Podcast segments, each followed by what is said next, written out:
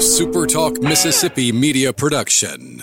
Hello, ladies and gentlemen. This is Jamie Creel with Shelter Insurance. Come see how we've built a name that you can trust and why it is a must to get your free quote today with our Switch and Save. Located in Ridgeland and Flora, Mississippi. Give us a call, 601 992 6000. Howdy, howdy, it's Rhino here, and I wanted to say thank you for listening to Middays with Gerard Gibert here on Super Talk, Mississippi. Get ready, get ready to go beyond the headlines and join a meaningful conversation with people from around the state. You're listening to Middays with Gerard Gibert here on Super Talk, Mississippi.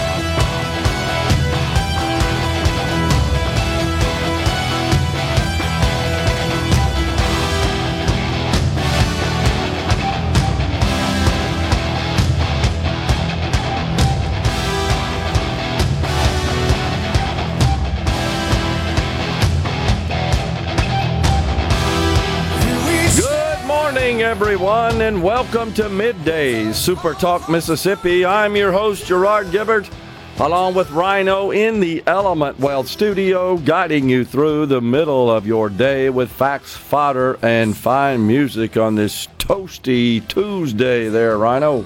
Oh, I wouldn't go so far as to call it toasty. I felt like it heated up a bit yesterday afternoon. It A did. little bit, When yeah. the sun went down, though, it was comfortable, and this morning it was. But nonetheless, it is September. That's still summer, actually, according to For another the- couple weeks, Yeah. or maybe week and a half. But I believe a little front is pushing through, and the temperatures are scheduled to moderate in a couple of days. Right? Oh yeah, if the weatherman's to be believed, this time next week we'll have a morning low in the low 60s. Wow. Hadn't seen that handle on the front of the temperature in a while. Well, we uh, we've got a good program lined up for you today at 10:35. Danielle Morgan, executive director of the Mississippi Tourism Association, gives us an update from the MTA and the state of tourism in the Magnolia State.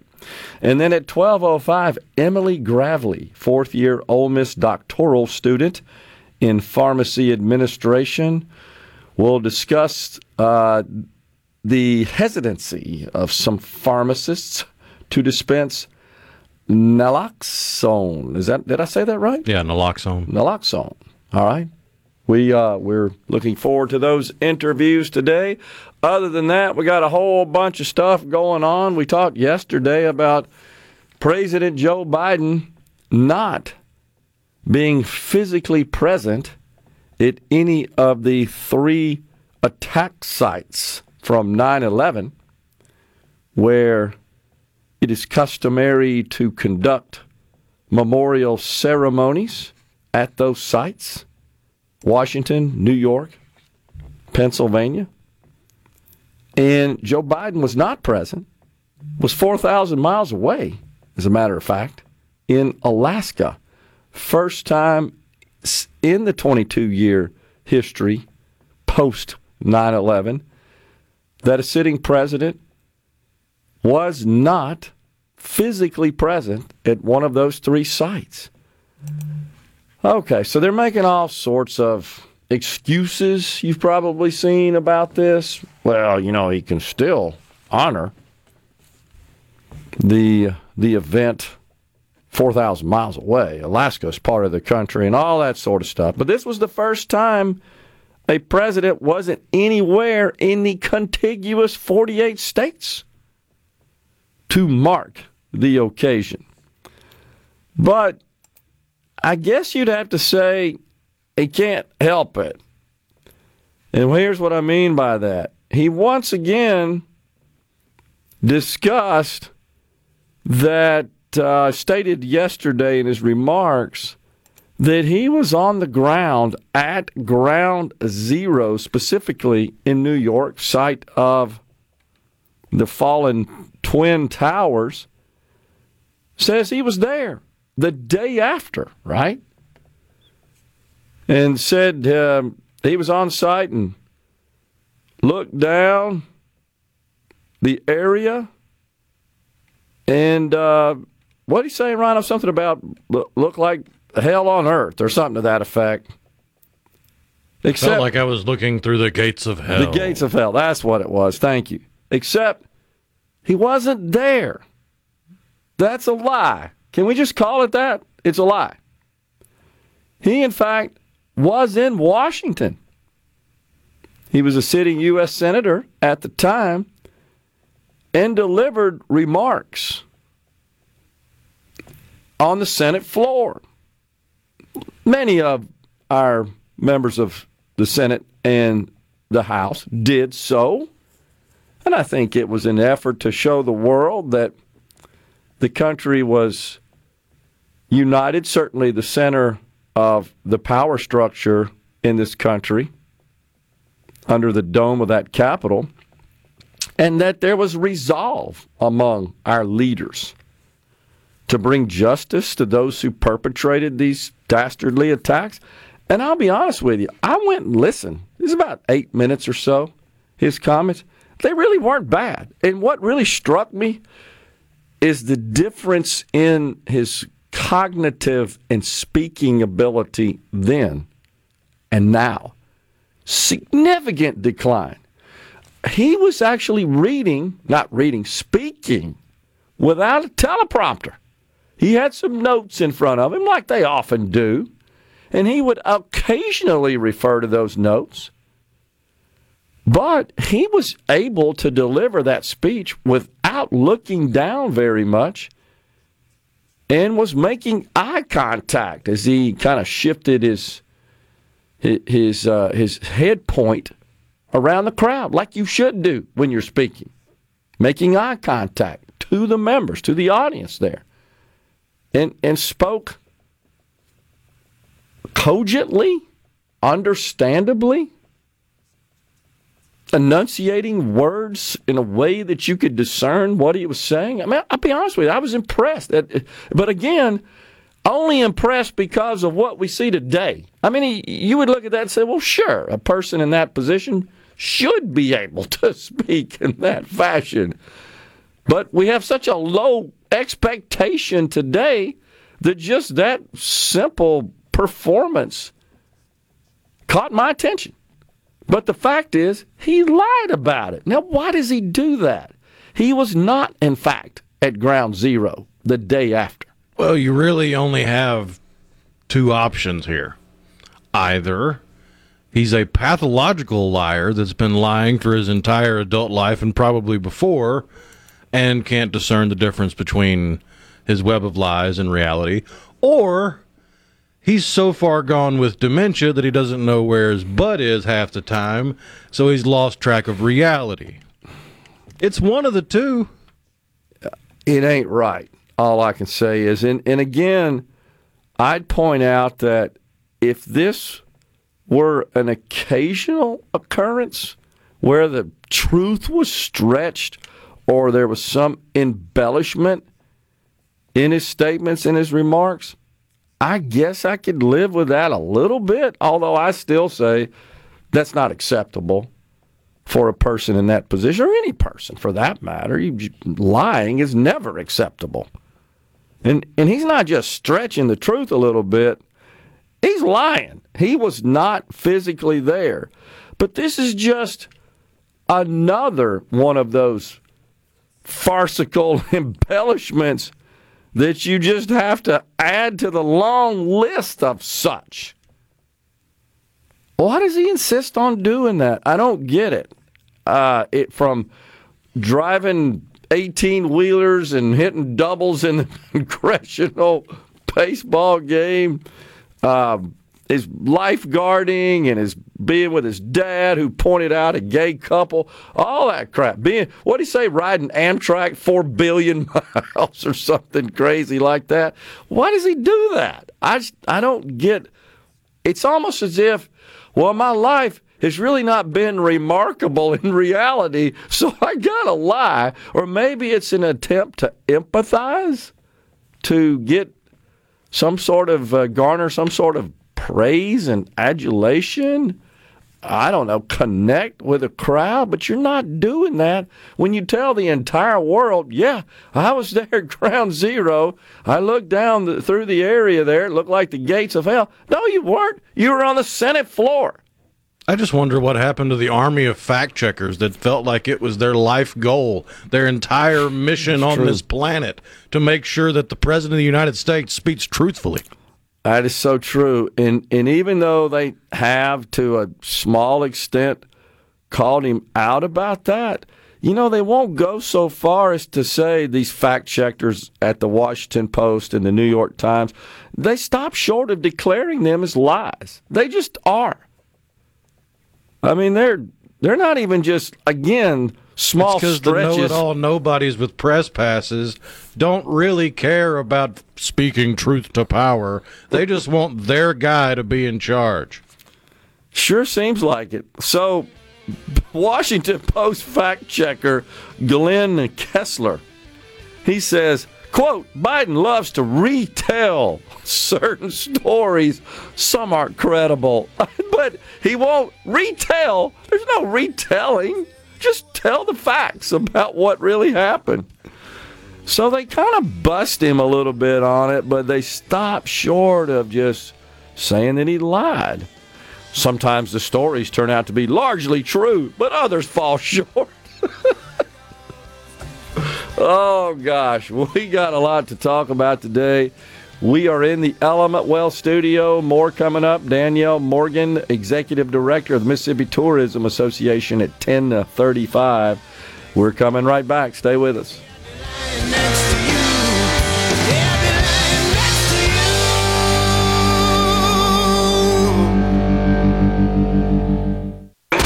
Middays with Gerard Gibert. What? This is so Awesome. On Super Talk, Mississippi.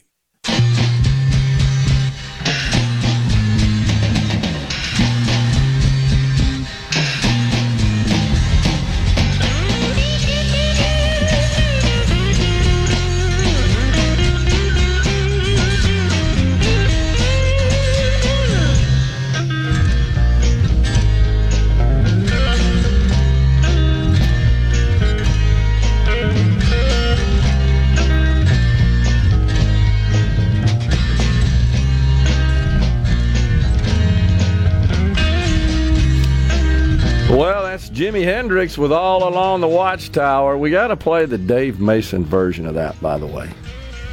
I mean, I like Hendrix's version, but Dave Mason's version is pretty cool, too. So, uh, yesterday, I attended the, uh, the post funeral ceremony, the reception for Doug Shanks former Mississippi Valley State baseball coach, father of our good friend Fred Shanks, a representative, state representative from Brandon. And it's clear that the coach was uh, was loved by many because there was a huge turnout, as there should be. And so he was uh, really also instrumental in bringing minor league baseball to Jackson, to Mississippi with the Jackson Mets.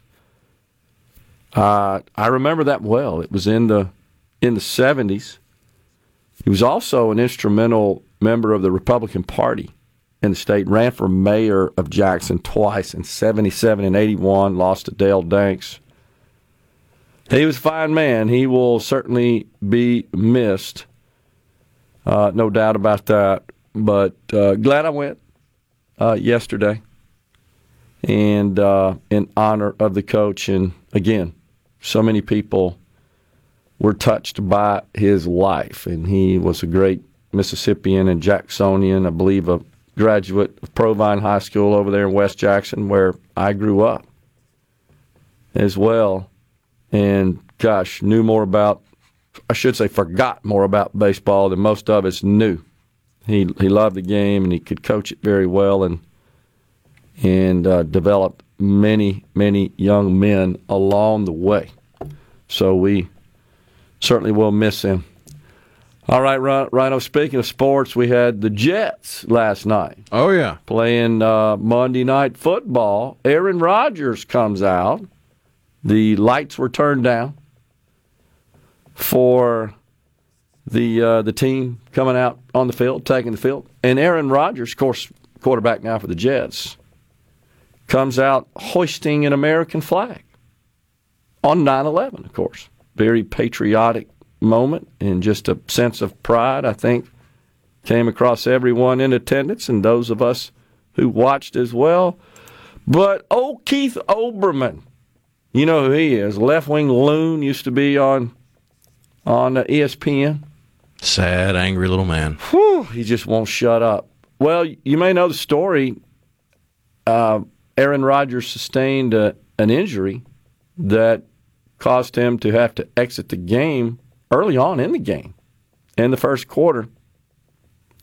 A Lisfranc foot. Did I say that right? Lisfranc foot injury.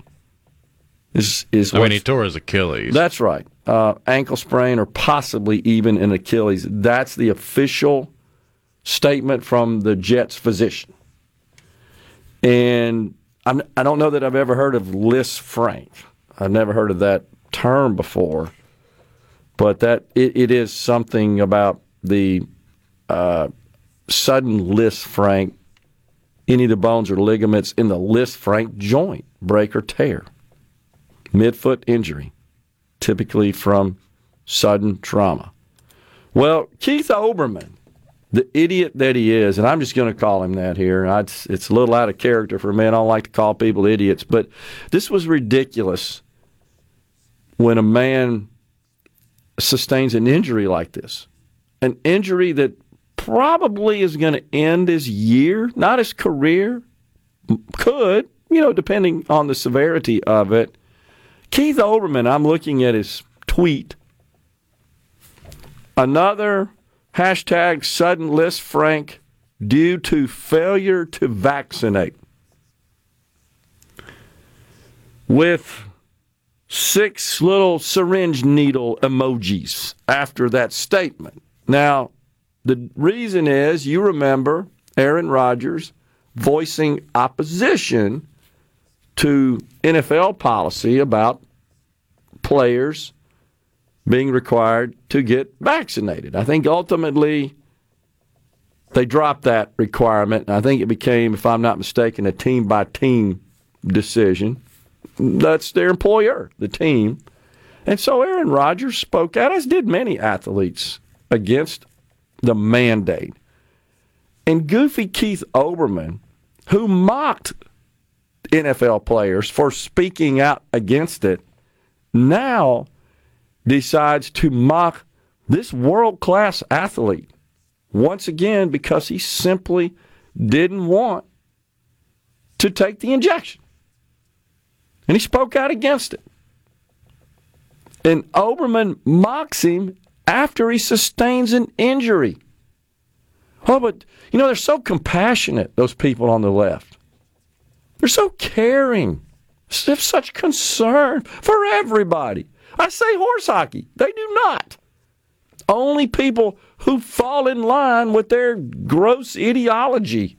And this is a situation. Now, on a lighter side, please tell the audience about a bar that uh, had a little offer on the table. Oh yeah, it was Jack's American Pub in Milwaukee, Wisconsin. they had a deal going because Aaron Rodgers left the Packers after a long career with the Packers to go to the Jets. So they had a bit of a bet going that hey, if the Jets lose, we'll pay your bar tab. So a lot of people showed up and started drinking, but they were drinking moderately until four plays into the game, Aaron Rodgers tears his Achilles, and then they were like, "Oh, oh, wait a minute, I get a free night of drinking because there's no way the Jets can win without Rodgers." So they started running up their tab. They spent the whole game buying whatever they wanted to the point where the news, the local news showed up. And the local news just so happened to be live when it dawned on them that wait a second, this is overtime. Wait, the Jets they're running it back. The Jets are going to win. I got to pay my tab. Oh, that's pretty awesome. So, Olbermann, by the way, on the C Spire text line, Rambo and Carthage, wasn't Olbermann a sportscaster at one time? He was. That's um, not sure if you caught that earlier. Yeah, he worked for ESPN, and he was he was a primetime guy. He actually wasn't bad. as a, as just a sports journalist until, like so many of them, he had to inject his personal social justice agenda, if you will, and it's politics into sports. And I got to where I wouldn't watch ESPN years ago, long before all this woke stuff happened. Anytime he was on, I just couldn't deal with it. That's oh, it's Olbermann. I'm I'm switching it. Well, he also jumped all over New York Yankee David Wells. David Wells said something about Nike, his dislike for Nike and Bud Light because they've gone so crazy woke and, and are trying to push this this social justice agenda as opposed to just making shoes and beer. And Olbermann goes to Twitter and attacks David Wells. He says, Bull, mm, S, you can fill in the blanks. The company formerly known as Twitter, on the company formerly known as Twitter on X, the company formerly known as Twitter. We call it Twitter here, though. Quote, David Wells would drink wood alcohol, another F bomb fraud. And so Wells responded back, Keith, shut the F up. Just because you never played the game and all you did was work for ESPN and talk S word on all of us players because you have a degree in journalism makes you an expert on putting athletes down. And that's if you even have a degree. Stick to your politics. Touche, David. So that is so true, is it not? Keith Olbermann couldn't roll a ball down the field, much less throw it over the plate. Unbelievable. It, this guy, what did you say? He's just miserable. oh, man. Sad, miserable little man. Oh, gosh. It is so true. It is so incredibly true. We are stepping aside for a break right here. It's middays, having a little fun today, a whole lot more to talk about. But next, Danielle Morgan, Executive Director of Mississippi Tourism Association, We'll get an update on tourism in the state of Mississippi and any events coming up as well. Stay with us. We will be right back.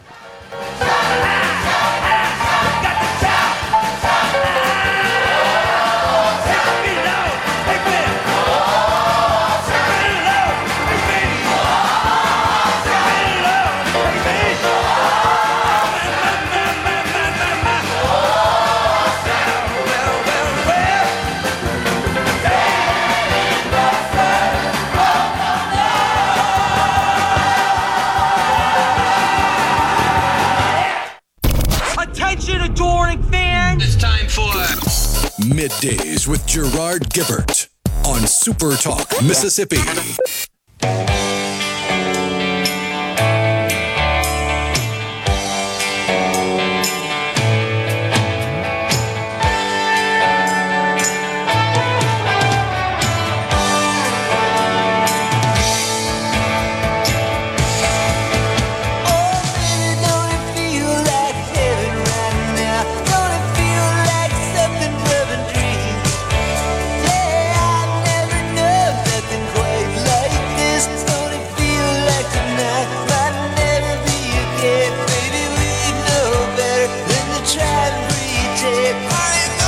Back, everyone. It's middays. We are live in the Element Wealth Studio. We appreciate you joining us today. And we welcome to the program Danielle Morgan, Executive Director, Mississippi Tourism Association. Danielle, morning. Thanks for coming on.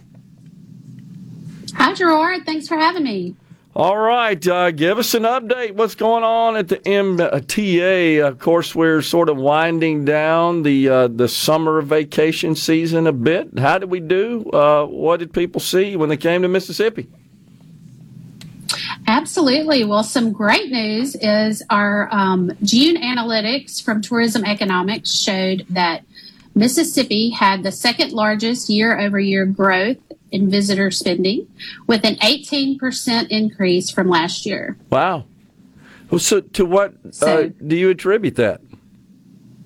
That increase? You know, I think um, of course, we've got some great things working at the state level with marketing at Visit Mississippi. We also have our recovery funding that has rolled out across the state and communities throughout the state. And that's just been a tremendous marketing push to get people into the state. Also, um, we I'm proud to say that Visit Mississippi won a national award from U.S. Travel for their broadcast marketing campaign. So that was a tremendous honor competing with people across the United States for Mississippi to take that top honor wow. was really exciting for us. Wow. So tell us about that campaign. What uh, what did that consist of exactly? Where where were you marketing uh, with certain media, certain messaging? Well, of course, um, key drive markets are always um, our top markets, touch states particularly. Um, and this campaign, it covered a lot of different areas. It covered um, a civil rights campaign. It covered some outdoor. We've seen a tremendous increase in outdoor um, attractions since COVID, particularly, hmm. and also family friendly activities and um, also cultural and arts is a huge draw for us too. So it covered a lot of different different areas, and it's been a very successful campaign um, for those states. So, what about the economic impact, Danielle? Of course, when folks visit our state, they're spending money in a lot of different ways. Uh, certainly, uh, those who, who cater to and, and accommodate uh, tourists benefited from that. Absolutely, certainly. It was it was great to see such tremendous numbers for the summer. Um, a lot of other areas have kind of, um, you know, the recovery has gone a little flat. It's not really, it's not gone down, but it's just kind of been a little flatter than that immediate uh, post post pandemic travel push. Of course, a lot of people. I'm sure you've known many people to go to Europe this year. Yep. Um, we've lost a lot of our our um, United States residents have made that bucket list trip to Europe, but we've also got a lot of people who may not be able to do that who are driving to places like Mississippi to have those great experiences here. So um, we're happy to we're happy to have them for certain. It's football season as well in Mississippi. That that's a big time for those of us uh, in the Magnolia State. We've got uh, great venues, great programs, and, and more importantly, we've got great college towns in Mississippi. Certainly, those are a draw for people that uh, come to the Magnolia State, maybe to support uh, the opposing teams to the Mississippi teams. They follow them as fans, but they too come in and spend a lot of money. Absolutely. You know, um, a really cool thing that's kind of new in the last year is um, uh, uh, our SEC cities realized that a lot of people were visiting for games, yeah. but they may not be able to see everything in the community while they were here. So, um, actually, some of our Mississippi college towns were leaders in pulling together tourism entities from across the SEC, and they have started cities of the SEC, which they're marketing. Um, while you're in town for the big game, make sure you visit all of these attractions in these wonderful communities throughout the SEC. So that's a really cool. They have a passport.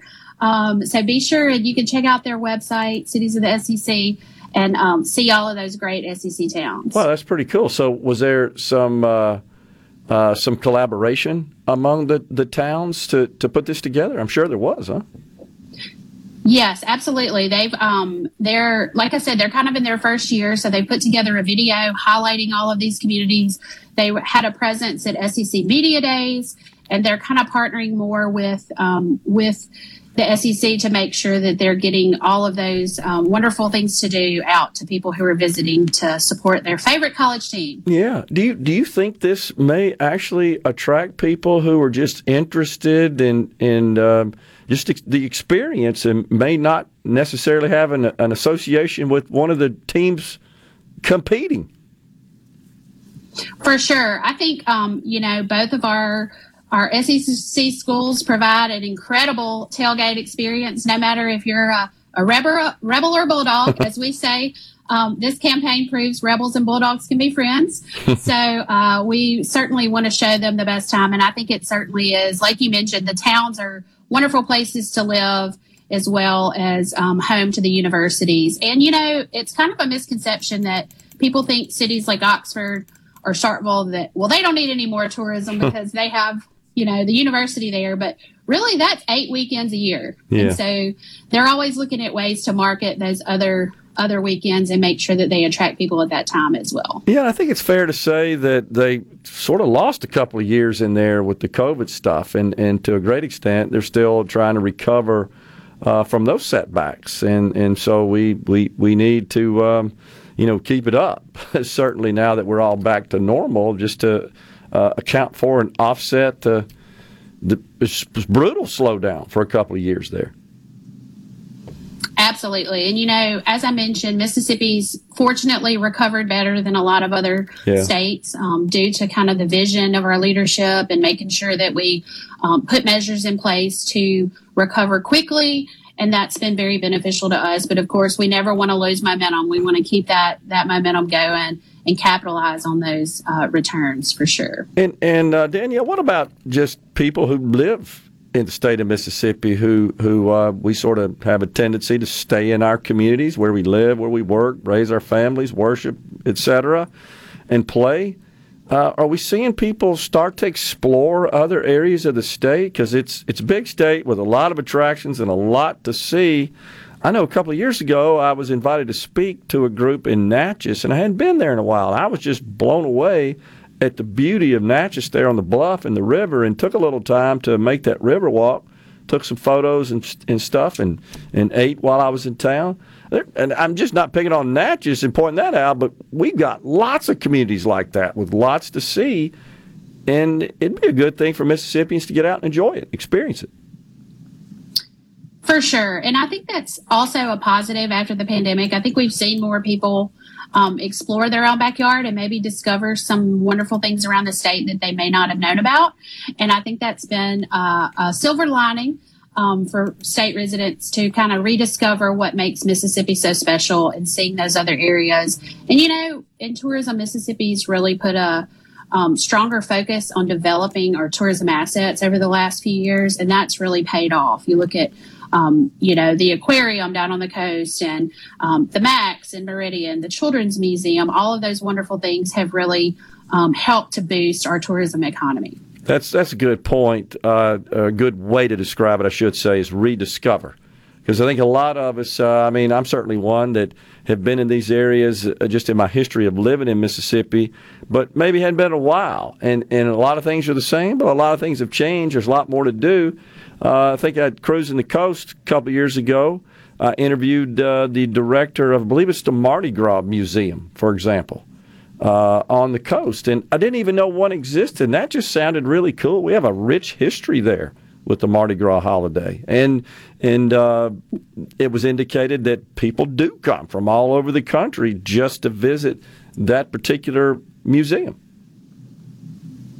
They really do. And there's all kinds of little hidden jewels um, in every corner of the state, there's hidden jewels that you may not have discovered yet. And you know, I say the best way to see Mississippi is to to get on the back roads and just drive. You know, um, see what you find. A lot of times it'll lead you to something unexpected or unknown, but it's um, part of the part of the fun is getting there for sure. So.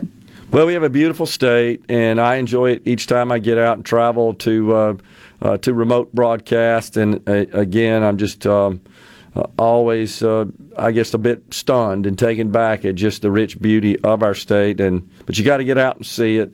There is so much to enjoy and experience.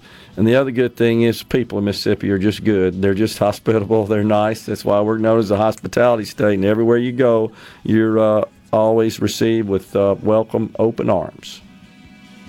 That's right. Our greatest asset is our people. No doubt about that. No doubt about it. Danielle, thanks for coming in today and uh, telling us about the Mississippi Tourism Association. Sounds like a lot of good stuff going on. Keep up the great work. We appreciate it. We'll talk again soon. Thanks. Thanks, Gerard. Take care.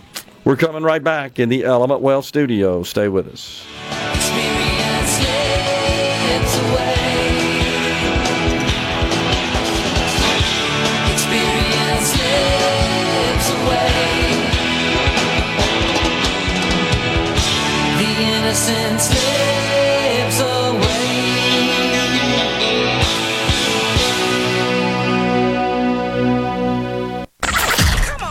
Middays with Gerard Gibert.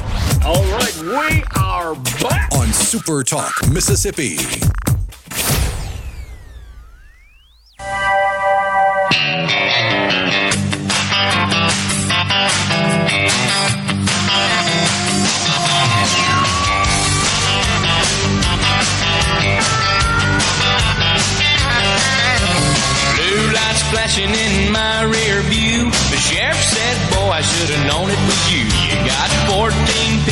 The back of this truck.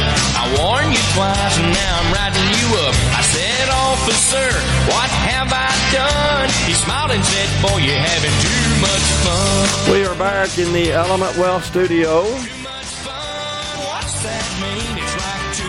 Are you thinking about or planning for retirement? Do you have a plan? Go to myelementwealth.com or call 601 957 6006 to let Element Wealth help you find your balance between income, growth, and guarantees. We got some economic news to share with you a little bit later in the program. Ryan from Corinth on the C Spire text line, by the way, that's 601 879 4395. Sent uh, this report, looks like from ESPN, concerning Aaron Rodgers. Says he has a torn Achilles tendon. This was just released about an hour ago, it looks like uh, on the fourth snap. I knew it was early on in the game, but I don't know that I see any information in there about his prognosis and whether or not he is expected to return to action this Uh, I mean, he's pretty much out for the season with a torn Achilles. yeah, it takes a while, doesn't it, to heal with his that? age and this stage in his career. I don't know that there are any betting odds for it, but I don't think it looks good for him suiting up and playing another down of NFL football. Hmm. Hate to hear that. Yeah, you just hate to go out that way. 39 years old. Man, hate to hear that. Harold in Tupelo says, I think that is the same injury that Matt Corral sustained last year. Yeah, the Lisfranc, the midfoot, Yep. Dang. which is not what Aaron Rodgers suffered. Right. Uh, it ultimately was not. It was thought it might be initially. Career ending, in my opinion, says Tim and McGee. Man, I hate to hear that. I really do. Thompson Greenwood says he sent a a tweet. I guess that's a tweet. I think so. Or is that? I didn't. Yeah, that's a tweet. I couldn't remember. I couldn't tell if it's a tweet or a Facebook post. But David Saslav. Aaron Rodgers is going to tear his Achilles on a rain-drenched MetLife turf in 2.5 hours. This was at 5:01 p.m. yesterday for the game. Really? It just speculating, I guess, forecasting, projecting that given the wet turf. Did was it say said whether or not the condition of the turf contributed was a factor here? I don't think anybody wants to get sued by the MetLife Stadium people, but it does seem like they have a history of injuries related to their turf to the point where I forget who it was, but there was it was either a former NFL player or current NFL player was talking about how the NFL and MetLife Stadium care more about soccer players because they're going to have full grass for the upcoming World Cup in 2026 they care more about soccer players than football players because they're making the football players mm-hmm. play on turf. Yeah, okay. Oh, jeez. Turf gate, I guess, right? So, I mean, there are stark differences between playing on grass and playing on turf. no doubt. I totally agree. Turf is much better than it was in, say, the 60s and 70s, but it's still nothing compared to grass. That's why pretty much every major sport tries their best to play on some form of natural surface, No doubt. unless it's just absolutely not feasible. Yeah, I, I'm with you on that. And I, I do think there's kind of a maybe a migration back to that, oh, back yeah. to natural turf. I mean, if, if you look at any of the newer stadiums, even the indoor stadiums, they've been built with the capacity to open up a side of the stadium to wheel in yeah, natural grass. It may not be grown on site, but they will bring it in and put it down because it's just that much safer than playing on turf. yeah. Uh, it makes total sense. I mean, it just it just gives in a way that artificial won't. Just the bottom line. Also, Thomas in Greenwood says, Congratulations on your recent accolades, by the way. Well, I, I really appreciate that, Thomas, and uh, I mean that uh, from the heart. And I hadn't said anything about it, but uh, I was uh, I was honored to be inducted into the Who's Who in America registry. And I got notified of that a couple of months ago. It's, it's kind of a unique process. I got notified in the in the mail and their team is you know searches for people that might uh, I guess meet the the standards and the criteria. And so I got notified and then they asked me to call in the letter and I called to schedule an interview a phone interview and the phone interview was about an hour. And at the end of the interview um, so I was told I was nominated in the letter. At the end of the interview the the interviewer said uh, congratulations, you passed. And I guess I didn't know, didn't understand that the interview was sort of the final test. And I, I was told that 65% of the people that advance to the interview don't pass the interview, which I felt like was kind of an outside. And now, and now, the talk that keeps Mississippi talking. That's what I like to listen to. You're listening to Middays with Gerard Gibert here on Super Talk, Mississippi.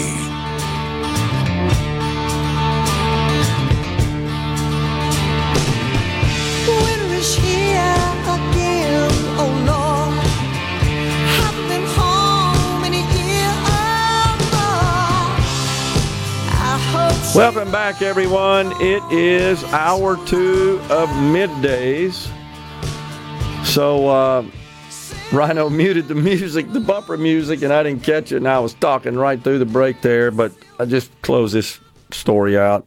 Um, I'm honored to be listed as a, they call it a, a biography in the Who's Who in America. Been around since 1898. I was um, stunned at that. So yeah, I did the interview and was told I passed, and they put the bio together, and so that's now published and online. And and it has been sent. That's what they do. They do it in a press release format. It, it goes all over the digital universe. Uh, honored, pretty cool. I will say this: nobody achieves anything in life exclusively by themselves. Just doesn't happen. It takes lots of people in your in your orbit uh, to achieve, to accomplishment. And I have been abundantly blessed by an amazing family, world class colleagues, and a whole bunch of great friends. And that's not only for my entrepreneurial career, but I mean that about my present occupation here at this company. Uh, that's what it takes to uh, to produce, to achieve it can't be done independently. It's it uh, it does require working with others, collaboratively, successfully, productively towards same outcome. And I have um, again been incredibly blessed to have experienced that. And so I'm I'm grateful for the distinction, and I'm especially grateful and honored that it is attached to my home state of Mississippi that I love so much. And to advance to kind of a, it's really not just national presence, but global with the Who's Who organization is something I am incredibly grateful for. So, uh, Lisfranc, named after Napoleon's surgeon.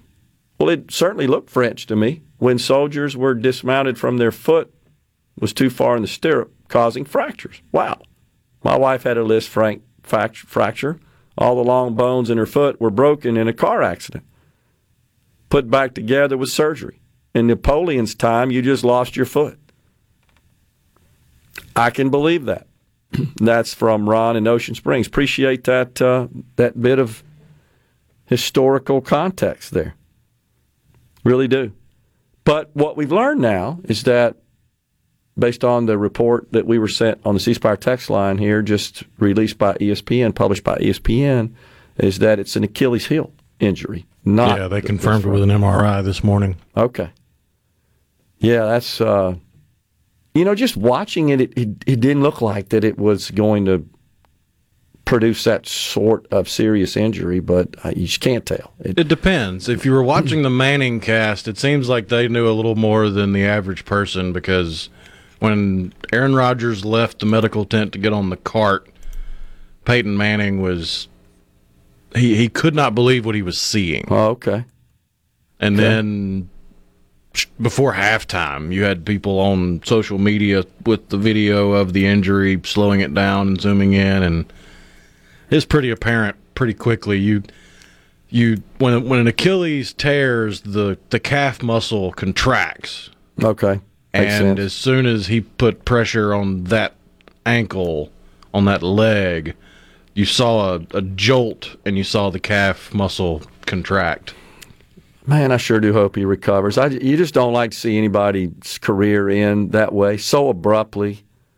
I mean, it's not anything you anticipate or look forward to. You want to see someone who's achieved what Aaron Rodgers has in that sport as a world class athlete go out with uh, in a little different situation other than a career ending injury. Just hope that's not the case. So we will certainly pray for his full and swift recovery. I know it's a long road. I know those are difficult injuries to get over for sure.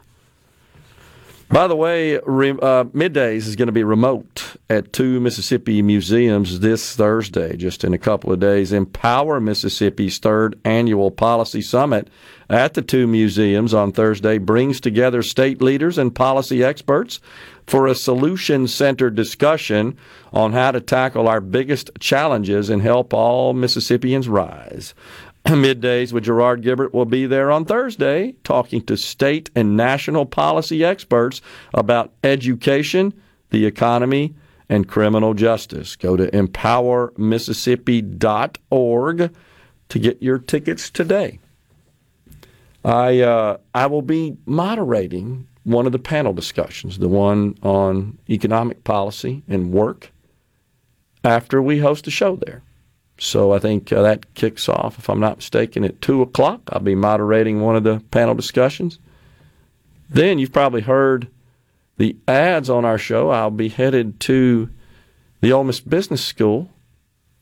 The the uh, Family Business Symposium is being held this year in Rankin County at the Sheraton on Airport Road near the airport. Last year was held uh, on campus be headed there. I believe Hu Meena, the CEO of C Spire, is one of the featured speakers. Others as well. I was honored to be a speaker last year, along with uh, Coach Mike Bianco and and some other uh, notable business leaders in the state that um, are involved in family business type settings. And that's really what it's it's about. Um, for example, the Lamptons, Lamptons from Ergon. They talked about their multi generational uh, business there. Very successful Mississippi business. Cannon Motors in Oxford, I think, was there last year as well. My friend Steve Grantham is instrumental in this event. He owns the Outback Steakhouses within the state. It's something that he took over from his father, Big Steve. We call him Reno, Steve Reno. Fine man, passed away a few years ago. Steve and I were in school together. He's also a great Mississippian, runs a great business, and does a lot, folks, for the community, especially the armed forces. He's just always quick to jump in and, and help and uh, takes care of his team as well. So uh, we have our own ESPN Yahoo, Richard Cross. nah, man, Richard is awesome. The um, the Sports Talk guys, they're crushing it. That's a great program. And uh, with Borky and Hey Dad and Cross, do a fantastic job. Very entertaining. They're very knowledgeable. And we're proud to have them as part of our lineup. No doubt about it. Let's see. With his ego, he'll go visit a Himalayan meditation retreat and make another run at it. Lord have mercy. If he can make those kind of predictions, I need him some for some sports bet, betting advice. Says Chris from Oxford, referring to referring to the tweet that Thomas sent us a screenshot of that predicted an Achilles heel injury two hours before the game last night. It is It's weird, but it's eerie. not all that uncommon on Twitter. I mean, you've got millions of people tweeting hundreds of times a day, and some individuals on Twitter do that kind of stuff where they'll just throw random things out into the ether, sometimes contradicting even themselves in back to back posts, just hoping one of them comes true, and then they'll go delete all the ones that are untrue and leave the one that's true up. yeah.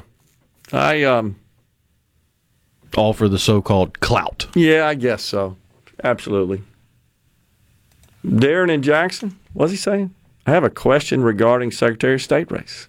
Paul had Shuwaski Young on last week, and they were talking about eligibility. And Young stated he voted in California recently because he has a residence there. Doesn't that have to be a primary residence? If he is running for office here, wouldn't that have been voter fraud on his part? I don't think it rises to the level of voter fraud. It would be voter fraud if you voted uh, simultaneously in in uh, two different states, but that would be more of an issue if you're voting in a presidential election. That's more the concern that you vote in multiple states because you haven't cleaned up your voter records, and more importantly, those responsible for maintaining the accuracy of those records haven't cleaned them up. But I say again, I don't know that most people think about calling the circuit clerk and say, "Hey, look, I'm leaving, so take me off the voter rolls." You're shaking your head. I just don't think that happens. Does anybody think about that? So that would be the bigger problem, and there and there are some who contend that voters did do such. They voted in multiple states because they still are on voter rolls in multiple states, having moved between one or the other. Coming right back with more on middays in the Element Wealth studio. Point three. And now, the talk that keeps Mississippi talking Now, now, on to the real part. Dynamite! on Super Talk Mississippi.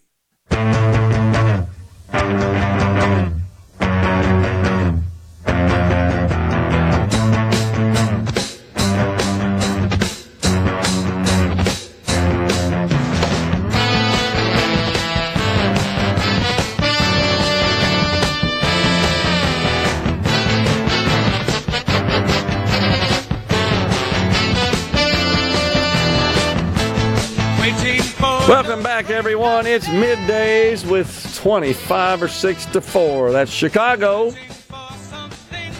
Bumping us into this segment.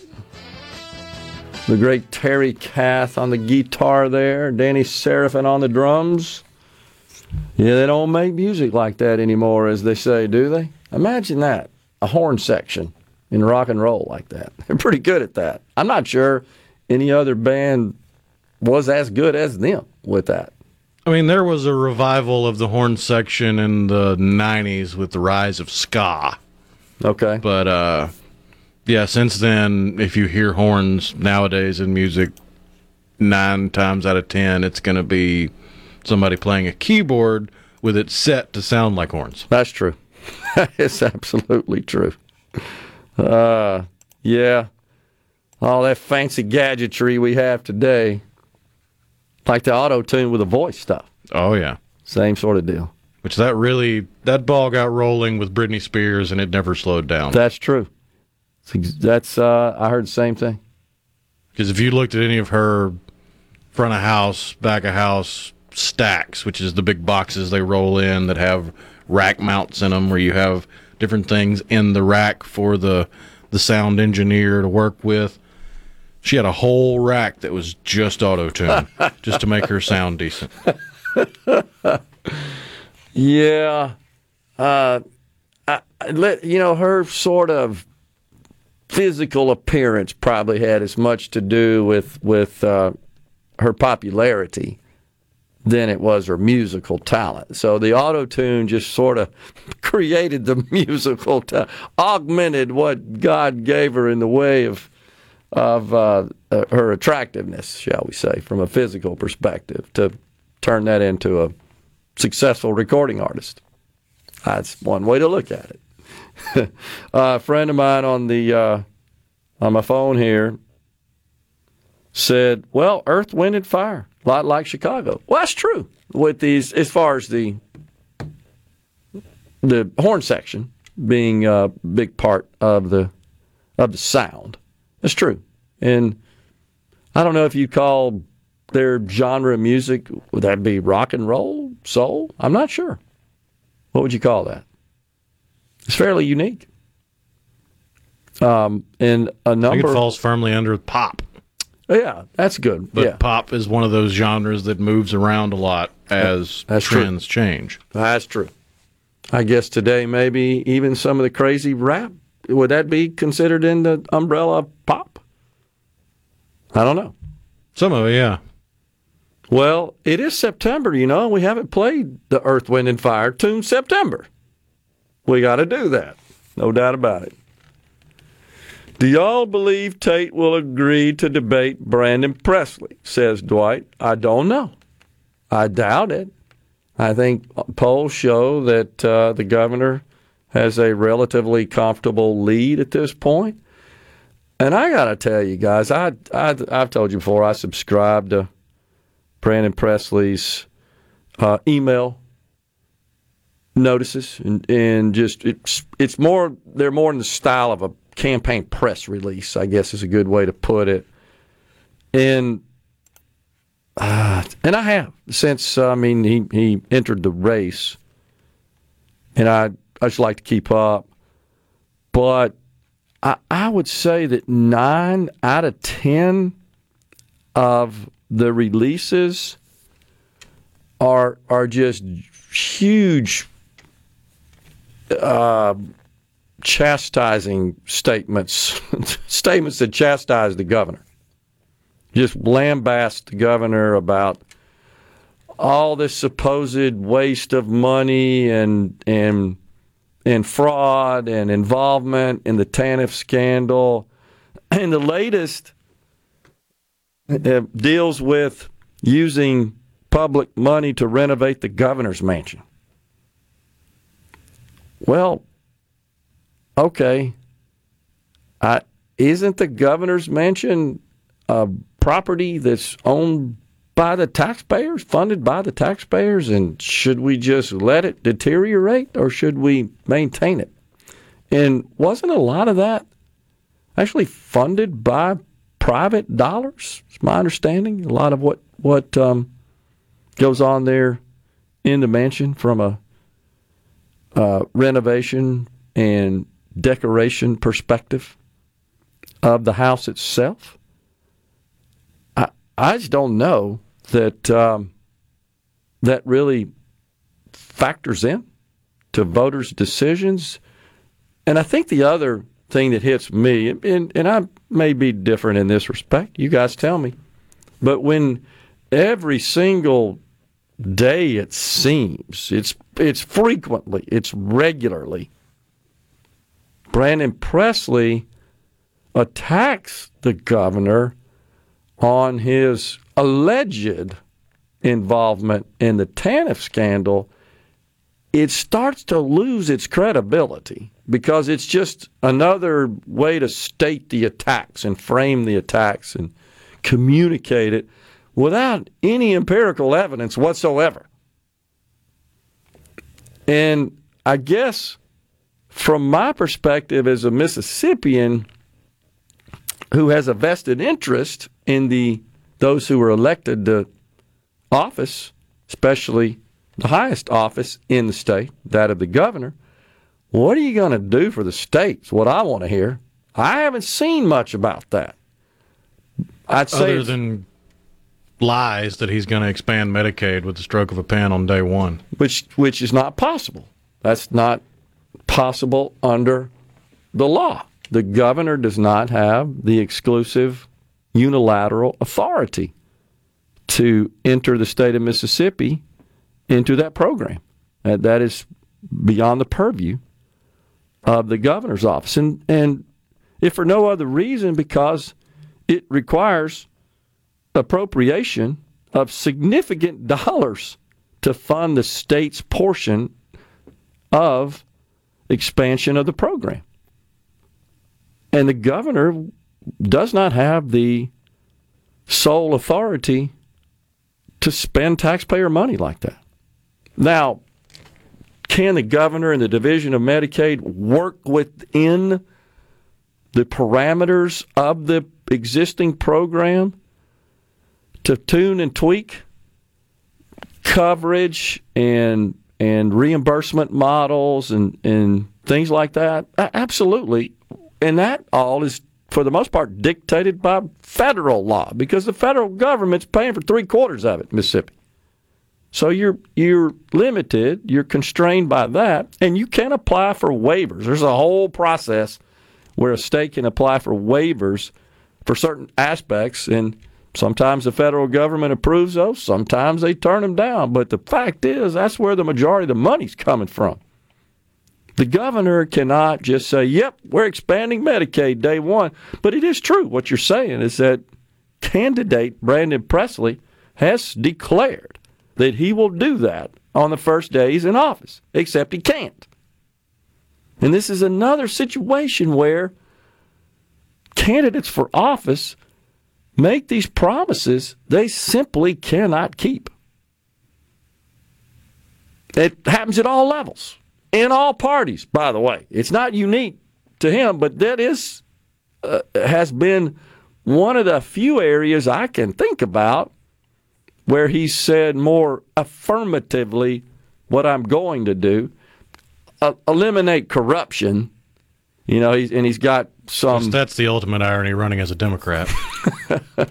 and of course, he's made the statement that he would he would install a person who quote wore a badge to run Department of Public Safety.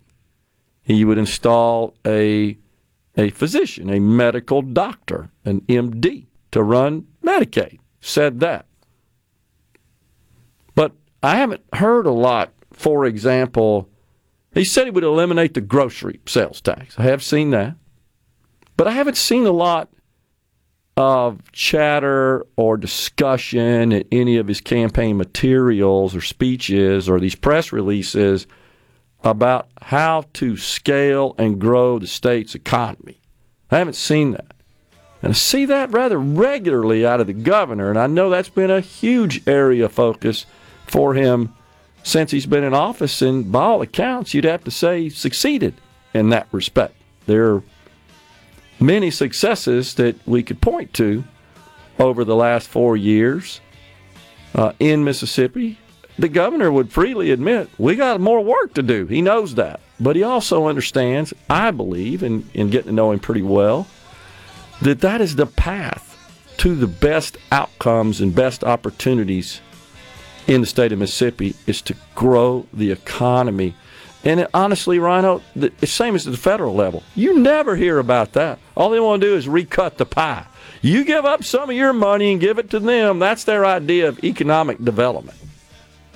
We're stepping aside for a break. Half an hour left in this hour on middays.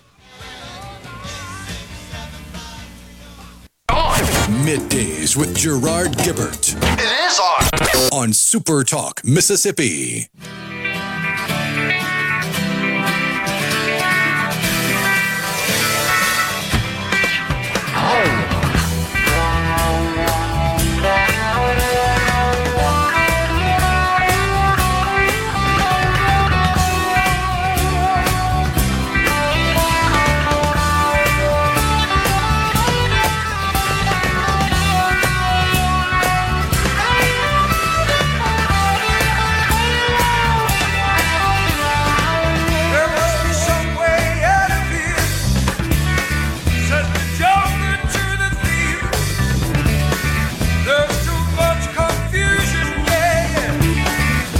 Welcome back, everyone. Middays. I have no idea what the lyrics mean, by the way. I've read them and I've tried to connect the dots. I can't. maybe somewhere somebody is. You just haven't read them under the influence of the correct chemicals. Are you suggesting Jimi Hendrix may have been under the influence? no. Oh gosh. He only dipped his headband in it. Oh, a life snuffed out way too soon by the addiction and abuse of drugs. Incredibly talented man. Unbelievable. 27, right? I believe. Unbelievable. That, of course, was the great Dave Mason, who had a head full of hair back when he recorded that tune. He is bald as a cue ball. Now, I follow him on social media. Still, still performs. I don't think he's recording anything new, also incredibly talented. If I'm not mistaken, was in the band Traffic with Steve Winwood. Isn't that right? Yep. How talented was that group? Little did we know at the time before his he embarked upon his solo career was Dave Mason. On the C Spire text line, uh, Tower of Power. Yeah, I used to play the drums to Tower of Power. I think the song I really liked to play it was hard. I wasn't really good at it, but I tried. Was what is hip? Was the Tower of Power too. But that's that's true. Great horn section. Blood, sweat, and tears as well. Tim from Tupelo says Journey had a sax back in the 80s. Don't think so. Pretty familiar with all the Journey discography. Don't think there was ever a sax. That uh, you'd have to tell me what songs, what what albums. Man, I think I've listened to them all, watched videos of all the live performances of most of their music, and certainly in all their history, I don't see any reference to any band members that play the, play the sax. You looking? I don't think so. But no doubt, sax players, I tell you, there's a good sax. I, I don't know if you call them riffs or they call riffs when they're sax. What would that be called? Melody. Um, Lot of Love by Nicolette Larson. Great sax in that one, by the way. Good video showing the sax player. Got a white hat on. Pretty cool. I still maintain that the uh, most famous sax line is "Careless Whisper." Yeah, that is good. Wham. What? Do you? Well, now, what are you saying? You mean the music itself, the melody of It's the just sax? it's the most recognizable sax line for multiple generations. I agree, and uh, I believe when they were together, George Michael, Andrew Ridley was the name, the pair, the group Wham. Before Michael went out on his own. yeah, Andrew Ridgeley. Ridgeley, okay, from England. And uh, that was their big hit. Careless Whisper. Was that about 1983, 84, I think? Was Yeah, recorded in '83 in London and released July of '84. top top hit, big time. That's back when uh, MTV was a big thing, and they actually showed music videos, and it is a pretty cool video, like many of them were back then. It was fun. On the C Spire text line, Johnny in West Point, what's the truth about the supposed scandal? We certainly don't know. I mean, I I think we're talking about the TANF scandal. I I think, like everyone else, we don't have any inside information here. If that's what the question is, I think, like everyone else, we're trying to consume all the all the details. Which All- would be easier if the people reporting on it didn't have an axe to grind. And that's part of the problem. I mean, The only people reporting on it have an axe to grind. seems like it. Now, I don't think there's any question that there was abuse and misuse of funds, and we have people who were actually paying the price for that from a legal perspective, and and were. Um, have they been through the trials? I don't even know what the status. I haven't been keeping up with it. I, I think pled guilty though, if I'm not mistaken. And there, no doubt there was impropriety. Absolutely. The question is to what extent were any state elected officials beyond those such as the individual at the Department of Human Services who was appointed by the governor, but there's at this point, not that I'm aware of, no empirical evidence. And there will continue, I guess, to be investigations and work to get to the truth. But at this point, I hesitate to make a call on that. I just don't, not a, a, availed of all the facts. And we still don't have all the facts. That's why there's an investigation ongoing. So I don't know. But certainly, um, someone said something about that uh, on the C Spire text line. Who was that earlier? Oh, Dwight. Dwight is one of those individuals that seems to have an axe to grind, as you indicated a minute ago. There's no way, says Dwight, y'all believe Tate is clean in the scandal. His brother tried to evade public records to help him out. Tate is very corrupt, much like Biden. Well, at least we finally got Dwight to accept the fact that Biden is corrupt. corrupt. the rest of his statement was asinine, but at least we got him to admit Biden is corrupt. Oh, gosh. Then why aren't the Republicans in the media reporting on it all? At all? Well, uh, I, I mean, I've seen reports. What do you want to report on? There's been reports on what's, I, th- I think, been confirmed as fact. There, I don't know that there's much to report on when it's just rumor, innuendo, speculation, allegation. Sure, you could, I guess, report on that, but I think many of those Dwight people, has a fundamental disconnect with reality. I mean, look at his previous take. The governor, the governor can call a special session to expand it. Tate won't do that. the governor can't vote for the legislators. He can call a special session to say that the sky is green. It doesn't mean the legislature is going to vote to say yes. Yeah, and see, uh, this is something I think you're right that's that's missing in that discussion about calling a special session any prudent, responsible governor, and I believe Governor Reeves is one, ain't going to call a special session to bring all these folks into Jackson and spend a bunch of money doing it to accomplish nothing. They're pretty good about counting votes, as they say. And they know that that's not an issue that would be resolved in a short period of time and get across the finish line. Therefore, no special session. Now, if the legislature wants to deliberate, we're talking about Medicaid expansion specifically, if they want to deliberate and debate this issue, which I think they will, have been to at least a some minor extent since expansion was made available in 2014, by the way, under the Affordable Care Act. And all expansion does, just to refresh your memory again is it just adds the coverage group of able bodied adults whose income is less than 138% of the federal poverty level, and that that clocks in at about $20,000 a year for an individual.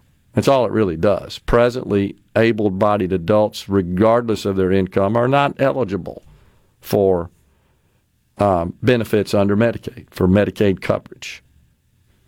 So that's what that's all about. And I do think it'll be uh, debated.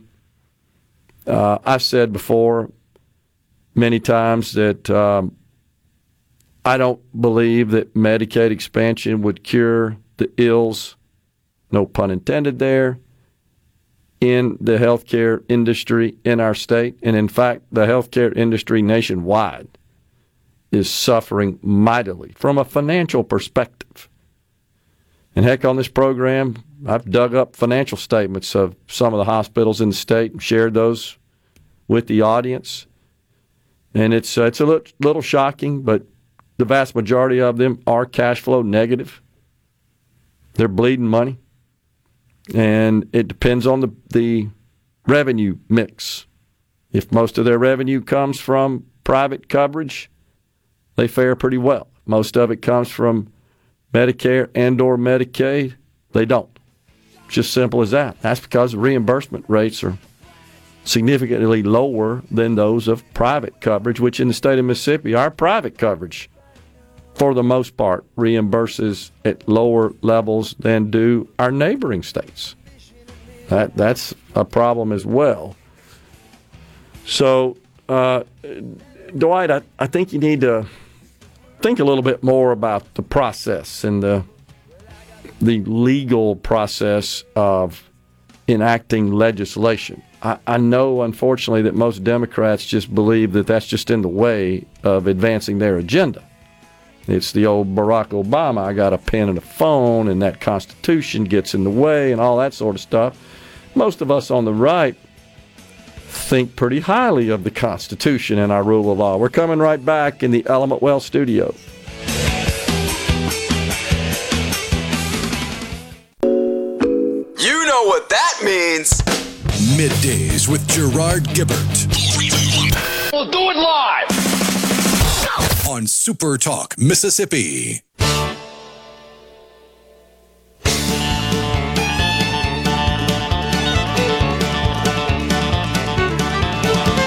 Folks call me maverick. Guess I ain't too diplomatic. I just never been the kind to go along. Just avoiding confrontation for the sake of confirmation. And I'll admit I tend to sing a different song. Sometimes you just can't be afraid. Wear a different hat. If Columbus been flying, this old world might still be Welcome back, everyone. Middays nothing gained. Sometimes you got on the C Spire text line. Yeah, a couple people reminded that Bob Dylan actually wrote the song All Along the Watchtower.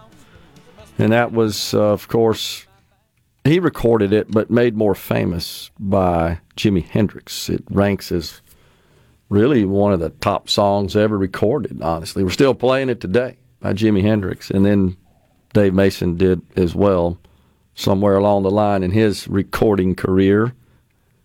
Dylan, uh, I read a little bit on the break about the story behind the song. Dylan says that he had been in a motorcycle accident 18 months before he recorded the uh, studio album John Wesley Harding in 1967. Hmm. That's interesting. He didn't know that. And he um, he said it was three recording sessions to record the entire album. And that was a bit in contrast to the times when most artists spend weeks in the studio. Didn't have all the technology you do today, of course, to piece together uh, albums. And he said that it was inspired by the Beatles' Peppers album, Sergeant Pepper's Lonely Hearts Club Band album, released it December 17th, 1967. The lyrics of All Along the Watchtower were debated because it's just weird. and of course, the line in there about the Joker and the thief that really got everybody's attention. In the first verse, the Joker explains to the thief he wants to escape his situation because it confuses him and provides no relief. That's what the lyrics say, said the Joker to the thief. I don't know. Sounds like some chemical induced stuff to me. That's what you said earlier, huh? The band were all multi instrumental. Yeah, the band, the band is what is being referred to here, and played horn instruments. Yeah, I think you're right. Adam and Madison points out Baker Street, of course. The great Gerry Rafferty, another recognizable saxophone intro. I agree, really is. And the YouTube video of Rafferty recording that or pl- performing it live with the sax player in the background is pretty intriguing to watch as well. It's pretty neat. Was it Bill or Monica that played the sax? That would be Bill. Oh, gotcha. Slick Willie. Yeah, exactly. And um, I mean, there's some. I remember some video of that back in the day, right? Played the played the sax. Monica played a different instrument. Right. Gerard, is it still projected that the Medicaid roll will double if expansion occurs? What will this cost the state? It, that's DW Madison. No, it's ne- that's never been projected, DW. So uh, we we um, we certainly uh, it, it's fair and it's it is um, I think prudent to debate the issue, but we got to do it with a fact. So it is estimated uh, that Medicaid expansion would make the program available to some 150 to 200,000 citizens in Mississippi. Uh, it's difficult to pin down the exact number, uh, and that's mainly because it it's based on their income, and you'd have to go through the taxpayer rolls to figure that out, and then you'd have to also know whether or not they're able-bodied, and whether or not they have insurance through their employer or they're in the uh, the private individual market. So there's lots of different factors, but it's estimated 150 to 200,000. So just so you know, DW, the, the present rolls of Medicaid are upwards of 800,000. Now, what should get all of our attention is that if we did expand Medicaid, and by the way, we got to 800,000 because of a bill passed into law in 2020, signed by President Donald Trump, that um, included what's called the continuous enrollment provision. And basically, all it did was, as part of all these trillions of dollars of COVID helicopter money, it increased the federal government's reimbursement to states, all states, for Medicaid under the condition that the states would not disenroll anyone for some period of time uh, once they're on Medicaid or anyone presently on Medicaid, even if they are no longer eligible. And we're just starting the unwinding and disenrollment process now. It's been underway for about two and a half months in Mississippi, and the federal government's also going to reduce the reimbursement as well as part of that. So, talk more about that uh, after the break, and that's what's coming up next. We got Emily Gravely. Welcome to the show that challenges you to think deeply, To think deeply. and look beyond political posturing. You're listening to Middays with Gerard Gibert here on Super Talk, Mississippi.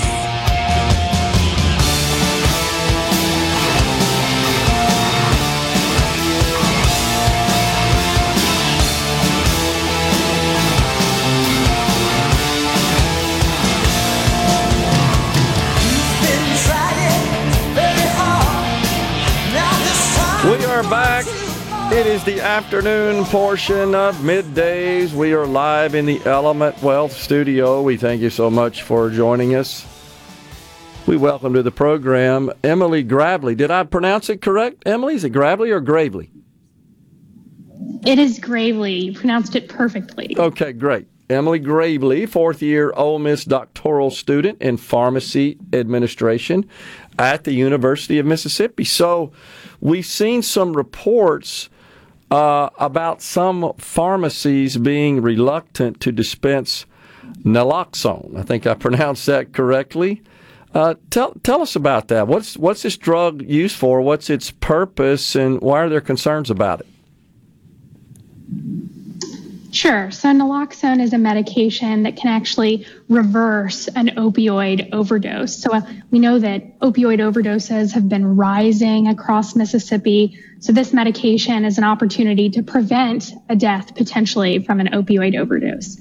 So what we did in our study is we looked at naloxone availability under our state standing order for naloxone. And we found that about 37% of all pharmacies had naloxone and were willing to dispense it under the standing order, and about 40% were unwilling to dispense it under the standing order. Hmm. And and so what what are the concerns? Is it is it causing problems? Is it just uh, not acting as it is intended? Uh, a little of both. Well, so what we know is we have enacted legislation in our state to make naloxone available under a state standing order. So what that state standing order means is that a patient can go to the pharmacy and they should be able to ask the pharmacist for naloxone and receive it under a standing prescription through the state Department of Health. So you don't have to go see a healthcare provider mm-hmm. to get naloxone. And we did this obviously to increase access to naloxone across the state. We, we really wanted it to be available to people. And so what our study found is that maybe it's not as available as we hoped it would be under that state standing order. Hmm. Okay, so uh, what's what's uh, causing the the supply chain challenges? So I'm not sure exactly about any supply chain challenges. Okay. I don't know if I can speak to those. Okay. Yeah, but as far as reasons that Okay. you know pharmacies don't have it, um, we found that about 40%, you know, that 40% of pharmacies were unwilling to dispense it under the state standing order, and of those 40%, 75% said that a patient required a prescription.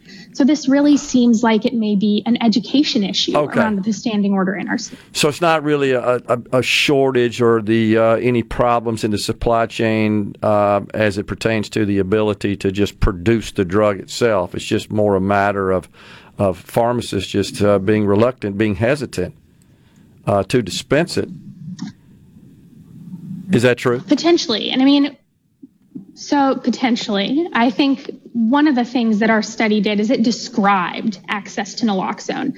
But aside from that information, we have um, about some pharmacists not appearing to know or some pharmacies not appearing to dispense under the standing order. Okay. We can't really provide any additional insight into why we're seeing what we're seeing. Okay. So was was this actually some some research that uh, you did personally that uh, the department did that the that School of Pharmacy did at Ole Miss to to um, dig up all this information about the hesitancy of pharmacists and pharmacies across the state? How did that come about?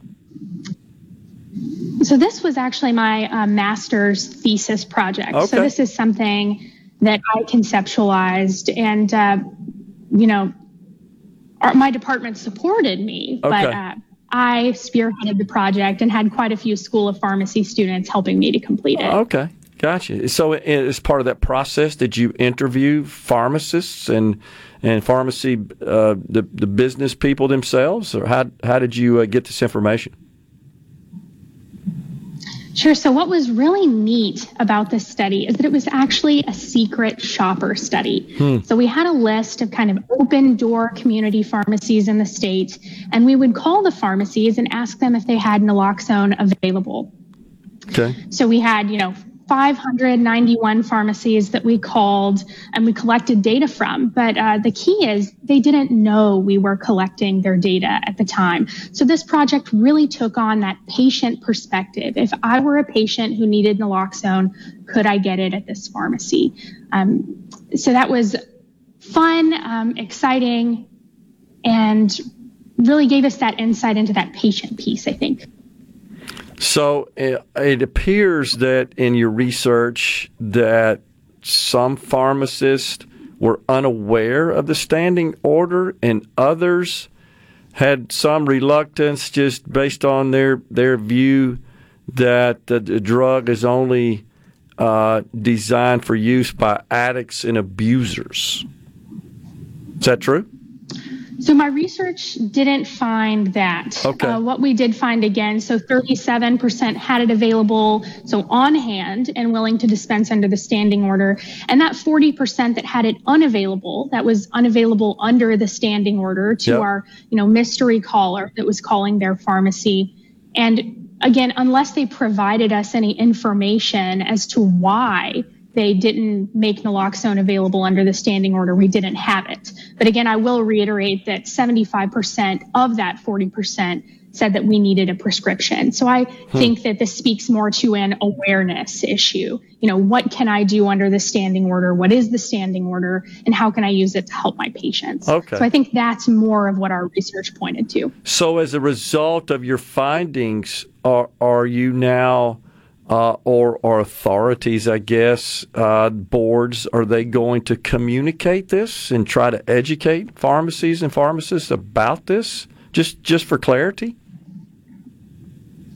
That is what we hoped would happen with this research. So we have, uh, I have spoken with the Mississippi State Department of Health. Um, I visited um, a drug utilization review board for the Mississippi Division of Medicaid last week to talk a little bit about this and kind of promote that idea that maybe we do need more education of our pharmacists if we really want the standing order to work as well as it can for the people of Mississippi. Okay. So, uh, but is it is it only for the purpose this particular drug for those who have abused drugs experience some sort of reaction to that drug abuse, some sort of uh, physical problem, clinical problem, and they need uh, this drug to uh, counteract that?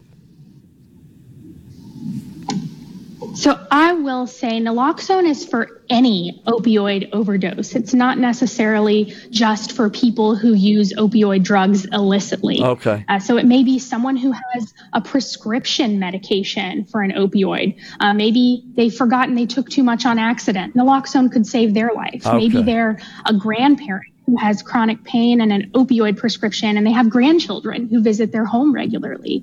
So this is for any opioid overdose and not just for people who use drugs. Okay, thanks for that clarification. I get it. Well, I, and I got that from the, the press release that I saw. I, I guess it's a press release. The statement about that where some pharmacists believe that it's only for addicts and abusers, and there's some hesitancy as a result of that stigma, and and that's why I asked that question. But you point out no, there there are folks that have legally been prescribed uh, opioids for, for various ailments, and, and they run the risk of possible possibly um, overdosing, I guess, on those and, and causing problems. And um, naloxone can help them with that. Exactly. Yeah.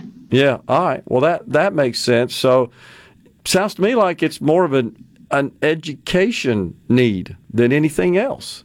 Uh, but I, I got to believe. I mean, you're you're studying this, and you're you're about to be out in the world. I assume practicing as a as a pharmacist. Uh, that this is constant because we're constantly inventing our pharmaceutical manufacturers new drugs, and they're complicated. And there's all sorts of things you need to know about that. That's the purpose of a pharmacist and their dispensing.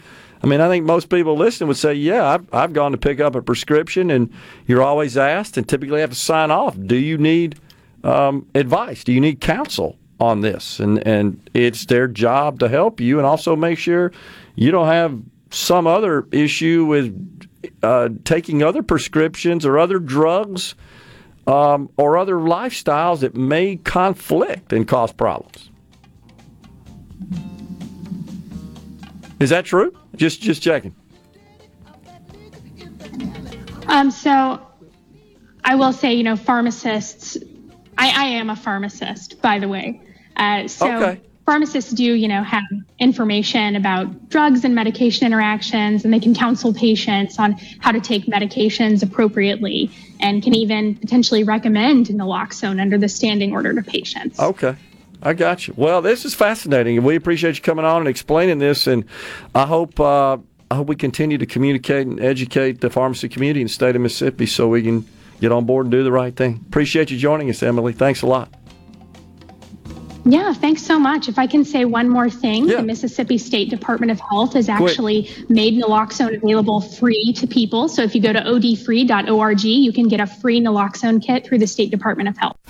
It's so awesome. Middays with Gerard Gibert Come on, let's get on with the show. on Super Talk, Mississippi.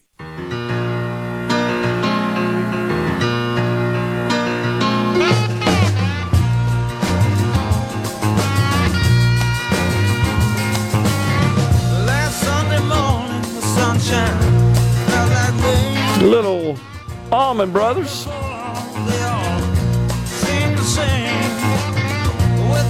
Well, that was fascinating from uh, Emily Gravely. And uh, if she still listened, I certainly didn't mean to uh, insult by.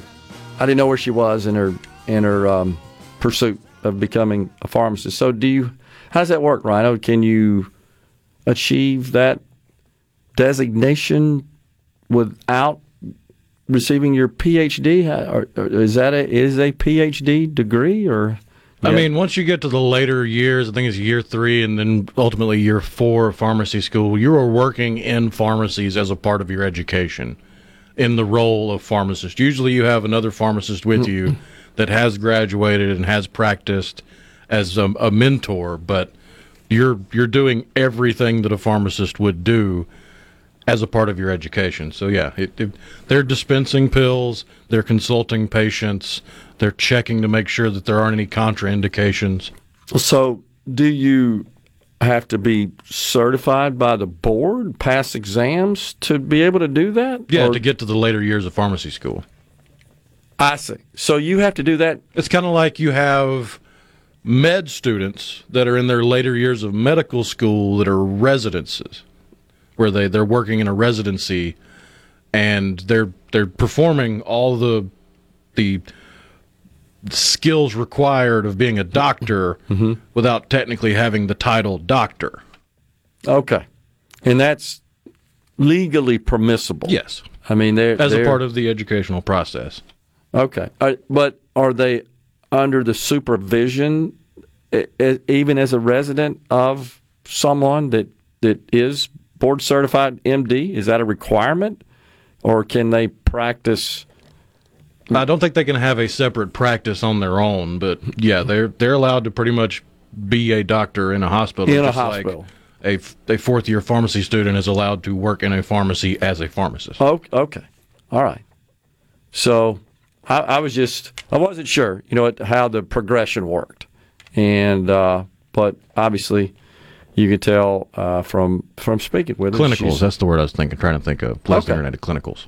that Miss Gravely's a very bright young lady, and we we wish her um, all the success in the world. But the, the article and the uh, research she did is is fascinating, and and the press release is what we were provided here about her work, and uh, it does seem like there's more of a communication issue than anything else, perhaps, in the pharmacy community. And she made a point at the end, not sure if folks caught it, but just to repeat it, that um, the drug is available through the Department of Health. I didn't catch the details right at the end how one avails themselves of the drug uh, naloxone, but she did say it was available through the Mississippi Department of Health. I yeah, you go to odfree.org. Okay. For more information. So so what happens here? You you've you've taken too many opioids. Your body's reacting negatively to that. You ingest this drug. Yeah, it's and it- usually a nasal spray.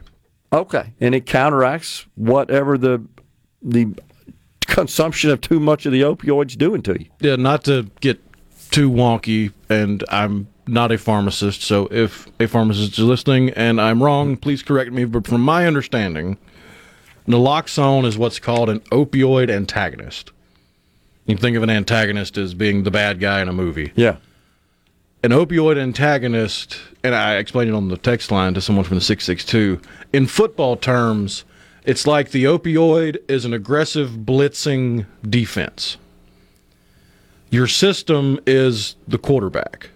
Naloxone acts like a well trained, well oiled machine O line that blocks the blitzing defense from getting to the quarterback long enough for them to get the ball off. Which That getting the ball sense. off is getting to the ER where the doctors can can treat you. Okay, well that's a good point you make. So it's not like hey you do this and you're you're fixed essentially. You this just kind of temporarily uh, I guess delays the bad stuff that would happen if you don't take it, right? Gives Yeah. you time to get somewhere where you can get further treatment to reverse those effects and address that. Man, that makes sense. Okay.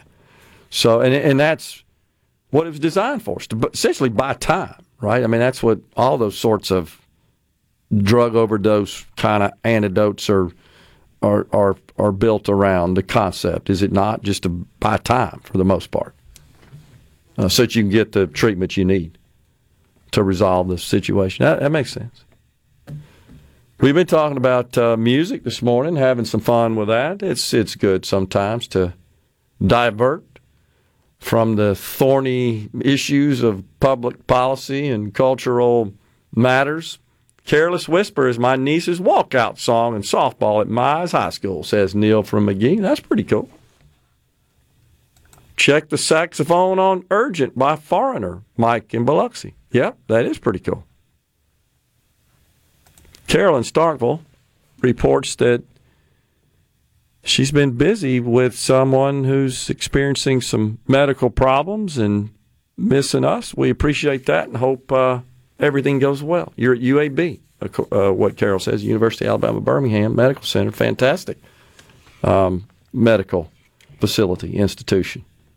Great teaching institution as well. I think has one of the top cardiology programs in the country, if I'm not mistaken. That's kind of what they're known for. From the 601, the hosts have pharmacy degrees completely wrong and have now likely confused all lay people listening. Well, then explain it to us. Text Yeah. Yeah. I worked in a pharmacy. We had pharmacy students come and work, and they were basically acting like pharmacists. They had to consult with patients. They checked pills. They did, pres- I mean, they did everything else a pharmacist would do. What was I wrong about? Leslie in Grenada says it's called clinicals. You pointed that out. They will be supervised by the pharmacist. Clinical are part of the end of the education, and then you will take your boards. Okay. I felt I thought that's what you said. Yeah. Yeah. So well, we apologize. We weren't trying to confuse people about that, and I'm pretty sure that anybody that's that's uh, pursuing the profession of pharmacy will know all that stuff cold. so we're we're not certainly trying to be an information source of that. We're just talking about it. I I, I just felt bad because I said something to Miss Gravely during the interview about becoming a pharmacist, and she just corrected me and said, "Well, I already am one," and I I don't know how it works, and that's fine. I and I don't think she took any offense to it, um, I, but I just wanted to clear the air and, and ensure that I was in no way trying to to um, um, be insulting. That that wasn't my. I just didn't know what the what the sequence is. I'm sure it's um, relatively complicated, um, but I thought you explained it in a way that made sense to me. So just let us know, um, whomever sent us a text that said we confused people. Certainly weren't trying to do that. I don't believe that's the case. Have you mentioned the sax intro on Turn the Page by Bob Seger? Have not, says Louis from the 662. No, I think that's good. And, I, and by the way, my point about Chicago was they had, a, they had a horn section. They had more than just a sax. They had trombone, trumpet. They had the trio, the brass trio. I just remember them as being kind of one of the early, really popular rock bands that featured that. I mean, you had really hardcore electric guitar and Terry Kath, considered who also I believe died of a drug overdose, by the way, uh, prematurely in, at a young age. But you had that plus a horn section and keyboards and vocals. There's pretty unique sound. That's the only point I was trying to make. And I thought about Earth, Wind, and Fire. And so, but it's good discussion. It's fun. But yeah, you're right. I think there's a lot of music that includes sax. It's a pretty popular instrument. It's woven into a, a lot of big hits. But full horn Kind of section. falling out of style. Yeah, not anymore. I would agree. And I I don't know if there's still a lot of interest in that. I don't know at the at the the level where kids start to play band, participate in band in school. Uh, let's see. How uh, Larry Mize, what are you saying? How can we have Republican governors and lieutenant governors for years now and still have all these liberal policies at our schools and universities? Not really sure what you're talking about specifically, Larry, but you know, if you look at the way that policies are made that dictate curricula in the schools, some of that is done at the Board of Education state level, some of that's done at the district level, and that's done by school boards to a great extent that are elected by the people in that district.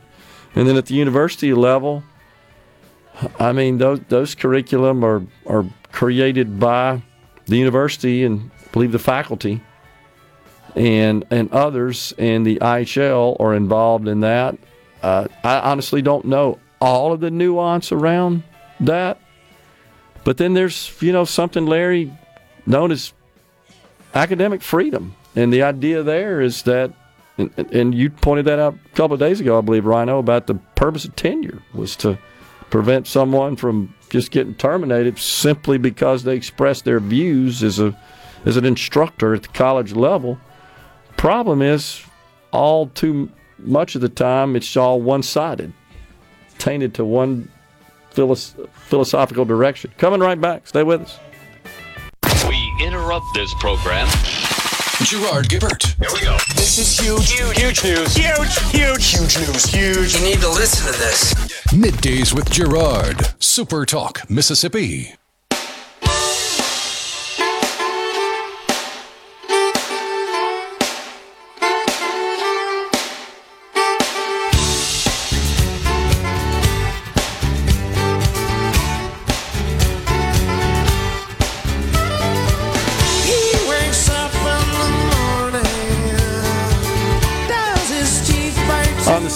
Text line. What about blood, sweat, and tears? Yeah, it's another very uh, successful group that had a brass section. Yeah.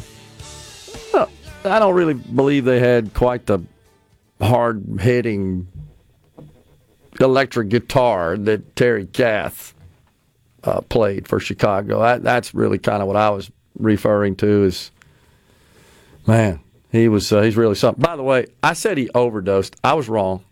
He actually accidentally committed suicide in a gun accident. However, it was well known that he had a problem with drugs and alcohol that um, folks around him, like his bandmates, said impaired his judgment. Take that for what it's worth. So it's likely that contributed to uh, the accident, but it wasn't a drug overdose specifically that uh, was the cause of death. Uh, so on the C Spire text line, there, uh, let's see, there was somebody that sent us a pretty good description here, Rhino, that is a pharmacist. That was Bradford. Bradford, there you go. Yeah, yeah, gotcha. So said they're considered pharmacy interns once they have completed all the clinicals, their clinicals, they'll have the required number of hours by the Board of Pharmacy to take the boards. Okay, so what that indicates is you've you've got to complete whatever the number of hours is as part of the clinicals process before you can take the exam, right? And Which be, that's the whole fourth year of pharmacy school is clinicals. Okay, and that's what you said. So uh, they cannot get their pharmacy license until they take the North American Pharmacist Licensure Examination. It's uh, the acronym is NAPLEX. Once they pass that, they also have to take a pharmacy law exam specific for the state they want to practice in, which is why it's something that's regulated at the state level, typically by a pharmacy board, right, in each state. Makes sense. Once they pass that, they will be licensed in that state. And by the way, CPA law licenses, uh, other engineering licenses, professional sort of licenses like that work same way. You're licensed in a state. Heck, even real estate, right? You're licensed, as I understand it, um, to be a real estate broker, sell, buy real estate professionally. If they want to get licensed in another state, they will have to take that state's pharmacy law exam. I am a pharmacist licensed in Mississippi, Tennessee, and Alabama. That's Bradford and Blue Springs, and we appreciate the the uh, explanation there, Bradford. It sounds fairly consistent to what you were saying, though. So, but it does make sense how Miss Gravely could be at the point she is and be a pharmacist. That makes total sense. It makes makes total sense. Appreciate that. Uh, the fourth year of pharmacy, just like Rhino said, Bradford goes on to say, is nothing but pharmacy rotations, in parentheses, clinicals, designed to help the pharmacy intern obtain the hours required by the Board of Pharmacy to take the exam. Uh, yeah, okay. So it's just, it's part of the curriculum when one is in pharmacy school, P school as we called it when I was at Ole Miss. At the B school where I spent my time in the P school, cross campus there. Got it. Makes total sense. Appreciate that, Bradford. So hopefully our person that jumped on us about confusing people is okay now. We weren't trying to confuse anybody, my gosh. And we're certainly not promoting ourselves. You made it very clear. You're not a practicing pharmacist. It's just what your understanding was. But you worked in that environment. So you do certainly know more about it than I do. Um, and we were just trying to pass that on because we had a guest come from that environment. Uh, let's see here. Same way for funeral service licensure. Yeah, and I and, and that's I think fairly standard in our country in that licensing, professional licensing is done at the state and regulated at the state level. Now, I personally think that we go a little overboard on that. We maybe have some things that don't need to be licensed, don't should not require professional licensing. You know, we we had uh, in the past there are examples of folks in Mississippi that just wanted to braid hair, and they were making them jump through a million hoops that had nothing to do with that to obtain certain licenses just for the privilege of providing hair braiding services, as an example. So it's a fine line between, you know, when should the government require these licenses for practice and when does it go overboard? And it needs to be, I think, constantly evaluated and and considered for reform as it makes sense. Did I real did I read a while back that Mississippi would now recognize teacher certification from other states? I'm not sure that the reciprocation process is always something that is interesting from uh, a perspective of attracting new residents. You guys may have seen, if you haven't, South Dakota, where Governor Kristi Noem is uh, is is is the at the highest level office in the state. She personally has been featured in television commercials, which are designed to attract people to move to South Dakota. She says we need workers. We've got lots of expansion of our economy. We need people across a spectrum of professional disciplines. And one of the points she makes in in uh, the ad uh, discusses South Dakota's licensing reciprocation. I don't think she goes into details about all of the various licenses that are eligible for reciprocation, but that, that's one of the the features of uh, of the ad is hey, come South Dakota, we need you, and by the way, we'll recognize your license in other states. I can't answer that question. It's a good one. I do. That's William and Brandon. I do know we have talked about that. I want to say, Rhino, back when the teacher pay raise was front and center in the legislature, but I I don't recall that that we change the process to allow a teacher who is licensed. I want to say maybe see if you remember this, and some folks I'm sure out there know this as well. Maybe it's it's something that has to do with if the standards are at least equal to ours or greater, we recognize it. But if they're not, and I don't know who makes that call, if they're not, well, no, you'd have to be uh, licensed in our state. It seems like if it's at least at that level, that seems to kind of stick out in my brain uh, when we were discussing all that. But it, it certainly makes sense when you're trying to uh, attract people into um, into your state. She's also the prettiest governor on the C Spire text line, talking about Kristi Noem, who certainly appeared to be positioning herself as a vice presidential candidate to Donald Trump running for president. She, by the way, even said, "Yeah, if he if he called on me to join the ticket, I'm all in. She actually said that over the weekend. Law enforcement starting to do the same thing. I assume that has to do with, um, oh, that's on the C tax line, has to do with the licensing reciprocation. Well, it, it makes sense. Total sense. You, you need people, you know, start to get creative, essentially. And you can, I think, do that without compromising standards and licensing reciprocation where it makes sense.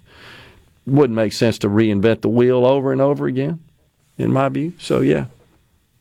The one thing I've found on the reciprocity is the National Association of State Directors of Teacher Education and Certification has an interstate agreement, and it appears that Mississippi has reciprocity with licensure for educators okay. with 45 states. Okay.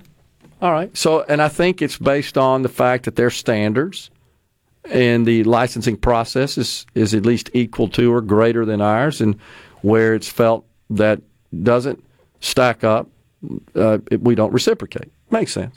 Ben from Madison says Becky Currie sponsored some legislation to what you were kind of describing, if I remember correctly. I do seem to remember that as well. Thank you for that, Ben.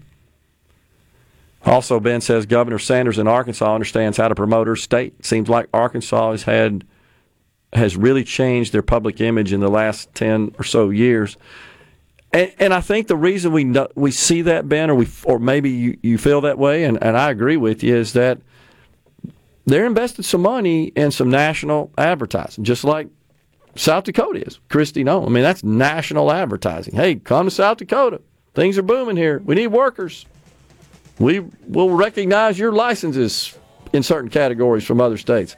I mean, all that's just getting attention, and that is a way to change image. And by the way, I do believe and agree that the state of Mississippi uh, could benefit from a national campaign in that respect. I don't I don't know how much that's been discussed and tossed about in the halls of government and those who would be responsible for that. MDA, for example, which of course is a government agency, Mississippi Development Authority.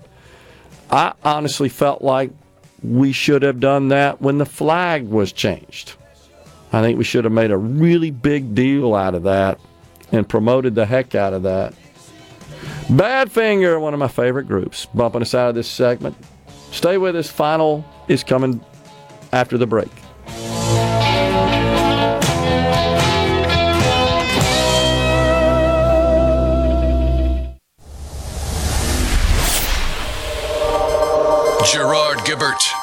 Going beyond the headlines, breaking down the stories that matter to Mississippi. Middays with Gerard on Super Talk Mississippi.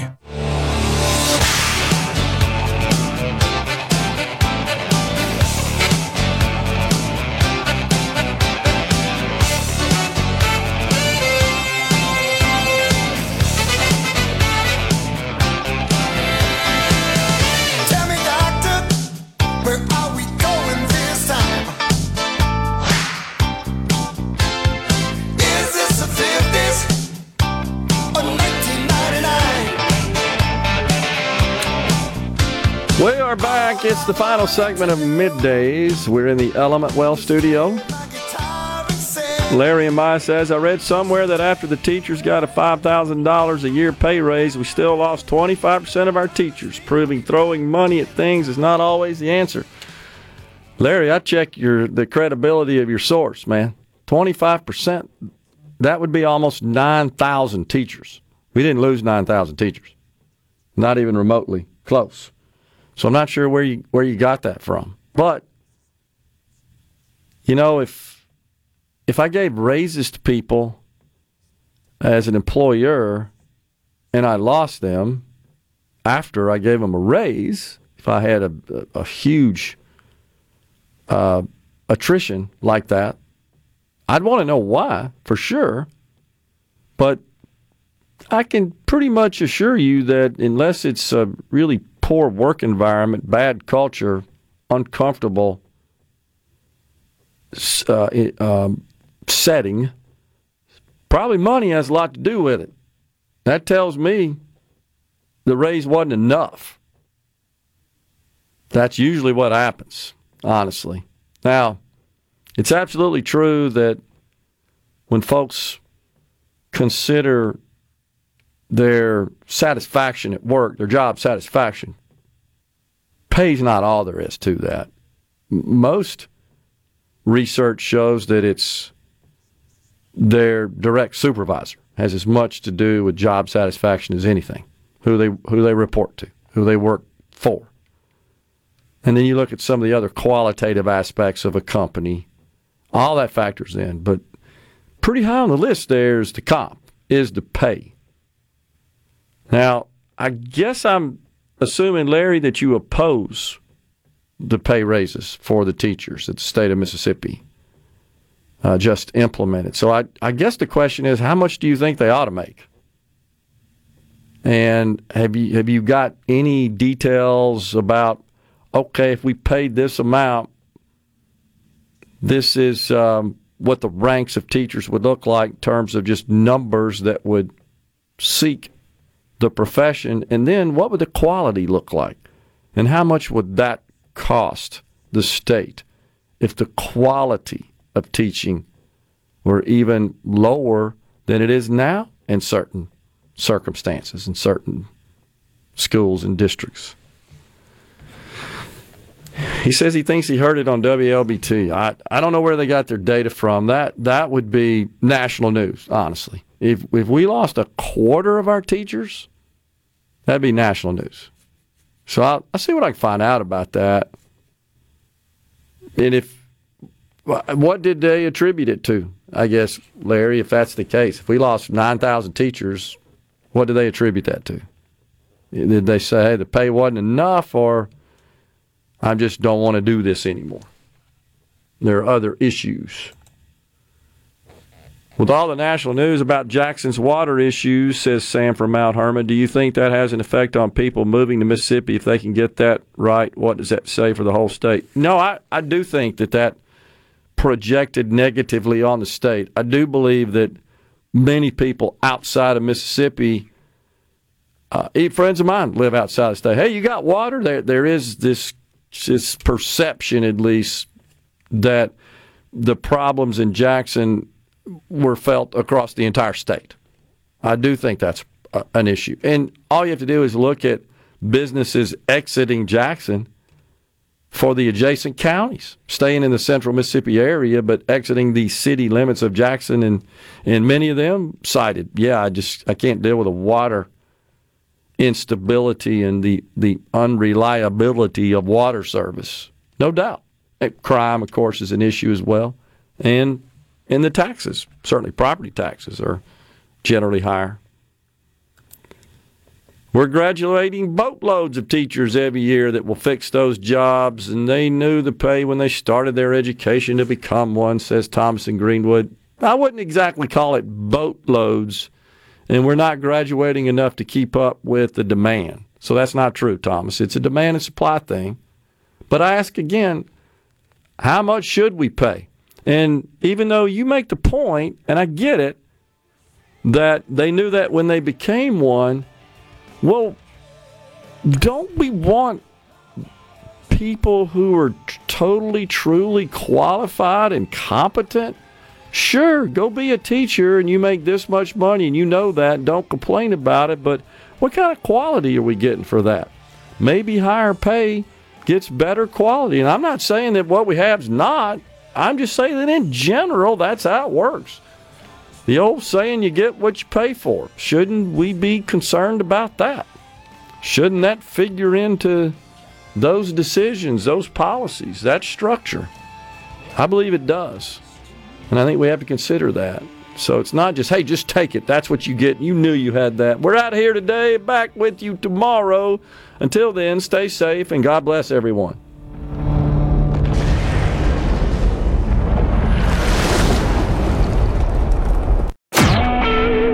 SuperTalk Mississippi media production.